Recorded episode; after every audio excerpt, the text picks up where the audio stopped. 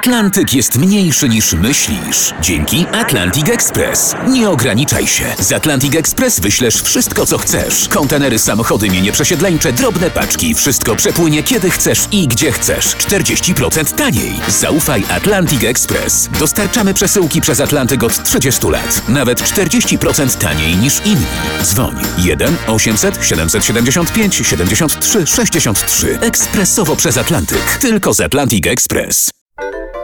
To są niedomówienia, czyli rozmowy niezobowiązujące Artura Andrusa. Mela Koteluk jest dzisiaj naszym gościem w Niedomówieniach w RMF Classic. A mogłabyś teraz przywołać jeszcze jakieś inne przypadki takiej właśnie takiego zachwytu i takiej mobilizacji? No ten Nick Cave pojawił się w paru wypowiedziach gdzieś tam i wiemy o tym, że to tak na ciebie zadziałało. A jeszcze jakieś inne takie przypadki teraz ci wpadają do głowy, kiedy nagle jakaś taka fascynacja się pojawiła, że pomyślałaś sobie, no tak, no to warto tworzyć, warto mieć coś swojego. Ja miałam tak... Um po pierwszym odsłuchu płyty Kate Bush, Hands of Love. Pamiętam, że to byłam dziec dzieckiem wtedy też. Ta płyta ukazała się w 85 roku, czyli wtedy, gdy się ukaza urodziłam, że ukazałam też. Ja jakoś zapamiętałam też ten moment, bo ta płyta w ogóle zresztą za każdym razem robi na mnie ogromne wrażenie. To tak działa właśnie, że mam ochotę zrobić coś wielkiego. Wiadomo, że mam swoje ograniczenia, ale to mnie podnosi w jakiś sposób, czyli podnosi mi taką chęć do, do życia po prostu jakoś, nie, nie wiem jak to nazwać, czy to jest odpowiednio sformułowane, ale trochę tak że tak do życia, że mam ochotę nagrać jakąś wspaniałą płytę po odsłuchu Hands of Love.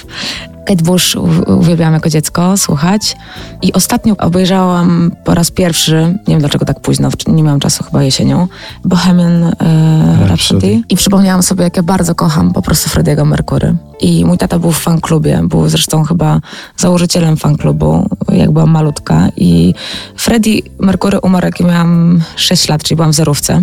Pamiętam, że byliśmy nasączani zespołem Queen w domu, tym majestatem Frediego, który faktycznie no, ma taką wybitną osobowość, więc do dzisiaj po prostu budzi we mnie jakieś duże emocje.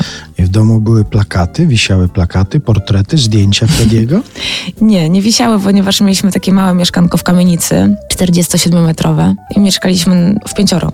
Na, na, tym metrażu, więc nie było troszeczkę miejsca na ścianach, ale moja mama była e, swego czasu zafascynowana feng shui, i mimo tego małego metrażu powstało, kiedyś pamiętam, jak byliśmy mali, powstała fontanna na środku domu. Przy tej fontannie się spotykaliście wieczorem, żeby coś sobie zjeść na przykład, tak? napić się czegoś. Znaczy dla dzieci to była naprawdę przyjemna sytuacja, coś się działo. Ale jak teraz sobie to odtworzę, tak jako dorosła już osoba, to moja mama miała duże, duże poczucie humoru i też była bardzo otwarta na świat.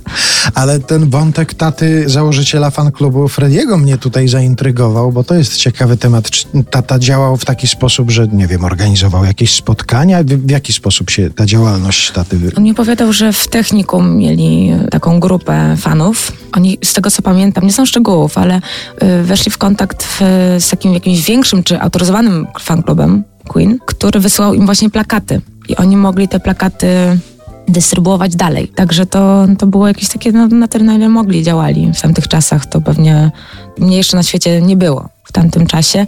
Natomiast jeszcze zapamiętałam, y, że pamiętam, że mój tata był smutny, kiedy umarł Freddy i powiedział mi o tym, ale nie był w stanie mi wyjaśnić, ponieważ miałam 6 lat, więc pewnie chciał mnie jakoś oszczędzić, dlaczego umarł Freddy tak wcześnie.